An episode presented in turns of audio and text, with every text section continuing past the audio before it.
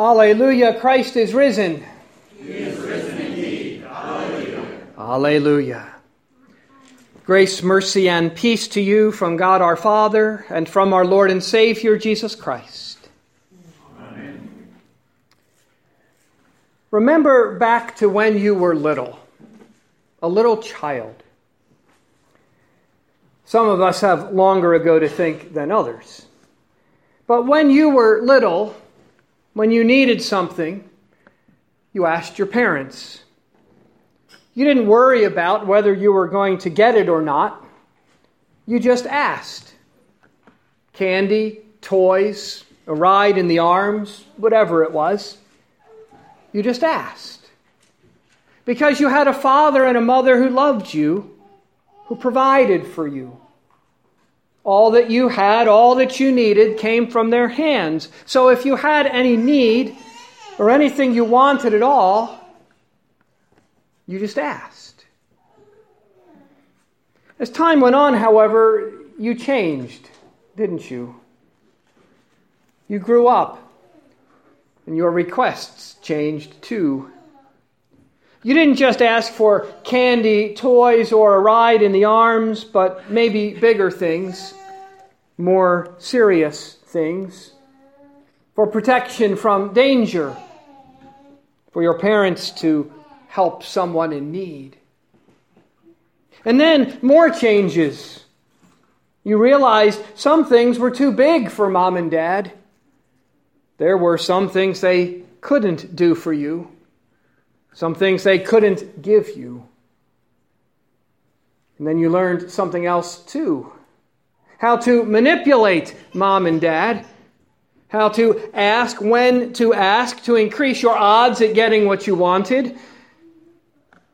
And then if mom said no, ask dad, and vice versa. And then after a while, you just stopped asking because you got old enough to do things, get things on your own. You grew up and began to rely on your parents less and go it on your own. But still, even then, when problems arose, when you needed advice, when things got too big for you, you could still ask. You could still go to mom and dad and know they would be there for you. As a Christian. Maybe that's where you're at. You've grown up, do things on your own, rely on God less now than you did before. Oh, He's still there for advice or to cry out to when things get too big for you, when problems arise in your life. Maybe you even try to manipulate Him in giving you what you want. But the day to day stuff, the day to day needs, you just take care of on your own. Well, with his words to his disciples and to us today, Jesus is inviting us back. Back to the beginning. Back to being and thinking of ourselves as children of God. Because you always are, you know. Fathers will tell their daughters, You'll always be my little girl, even when you're all grown up. Well, you're always a child of God, even when you're all grown up. And the disciples are too. They've grown a lot over the past three years that they've spent with Jesus. And even though they will soon be sent out as apostles, sent out to proclaim Jesus and all that he has done, don't stop being children, Jesus says. Ask. Be always little children, asking their Father. That's what Jesus is saying in the words of the Holy Gospel today. Be that child again and always that ask your Father for anything and everything. All that you have, all that you need comes from His hand, so ask. Because you're his child, and he is your father. Which is what it means to ask in Jesus' name. That's not a magic formula, so that by saying those words, God has to do it. Children often think that with the word please. They learn that's the magic word that will get them what they want. So I said please, so you have to do it. But to ask in Jesus' name isn't like that. It means to ask because his name is on you, because you are a baptized child of God, a child of your heavenly Father. Which means prayer is never man to man, grown up to grown up. It is always child to father. Which also means that we shouldn't overanalyze our prayers, which we tend to do at times. Is this a good prayer? Can I pray this? How do I pray this prayer? Just pray. And let your father figure it out. That's what children do, isn't it? Ask mom, ask dad, tug on the sleeve. They'll figure the rest out. They'll do what's best. Children just ask. Say what's on their mind and in their heart.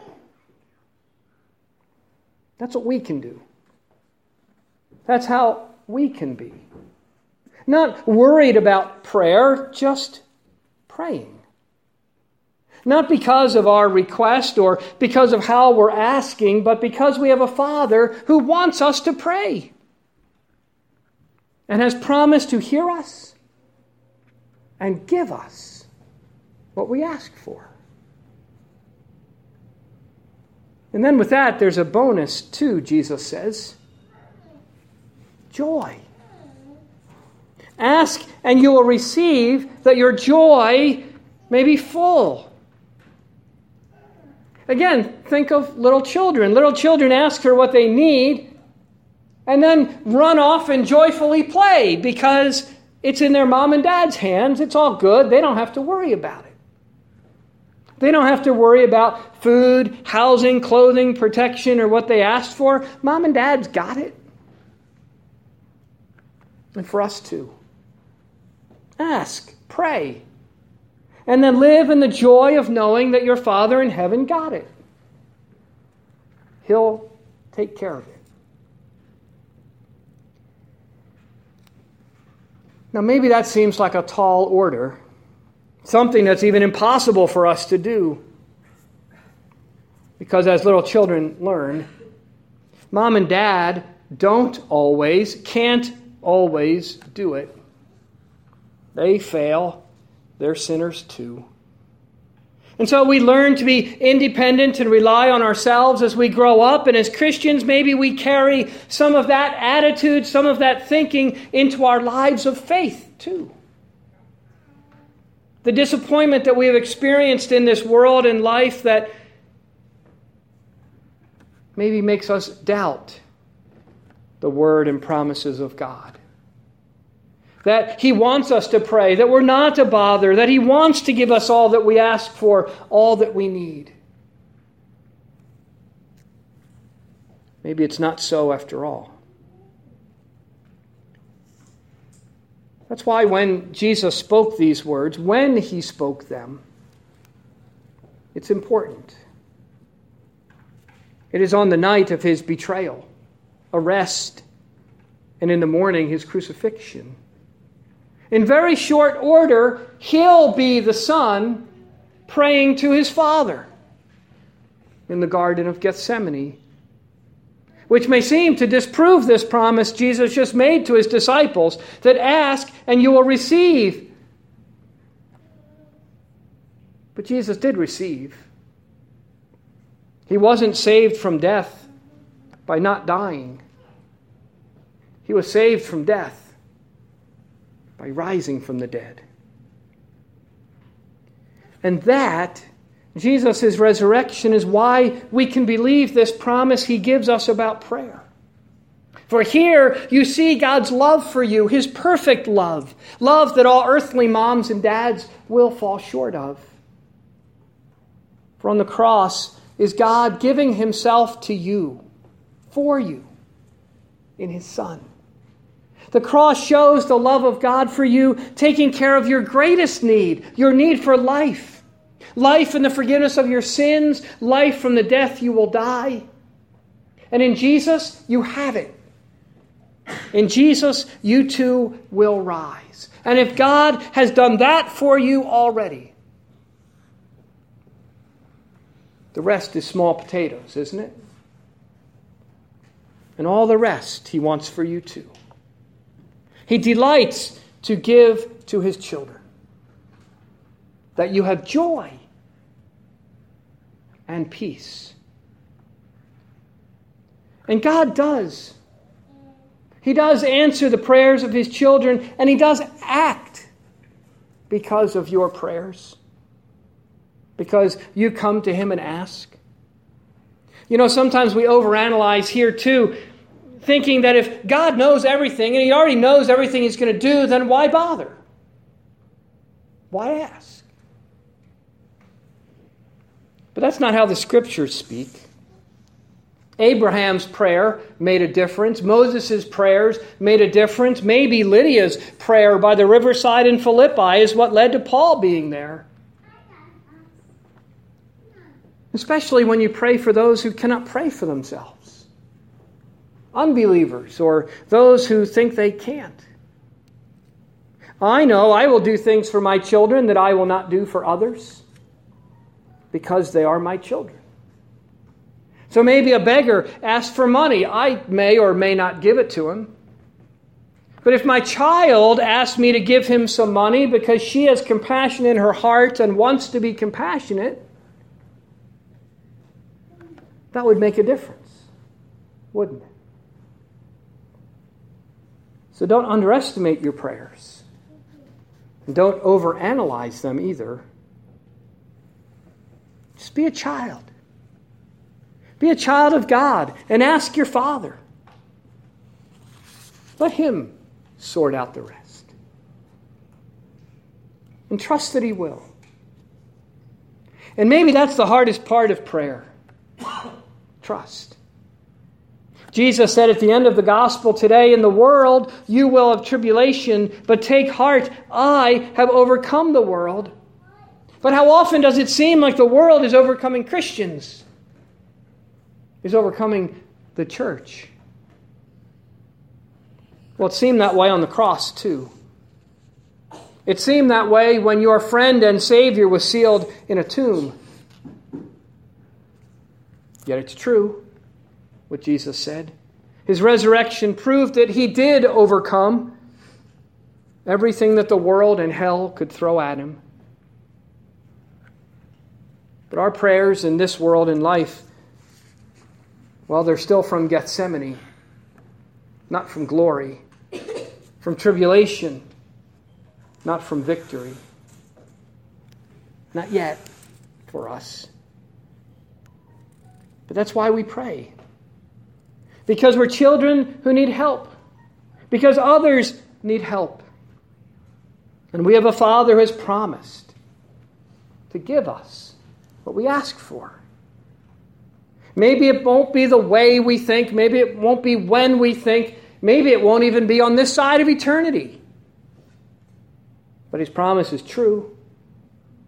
As true as the empty tomb. And remember what Jesus said to Thomas the Sunday after Easter? Blessed are those who have not seen and yet have believed. So we pray. Maybe we won't see, but we believe. And so we pray as little children who go to their parents, their mom and dad. And we pray. And then, as Luther said in his instructions after his morning and evening prayers, then go joyfully to your work. That's what the end of morning prayer said. And go to sleep in good cheer after the evening prayer. Because your Father's got it, He'll take care of it. So pray. And there's a lot to pray for, isn't there?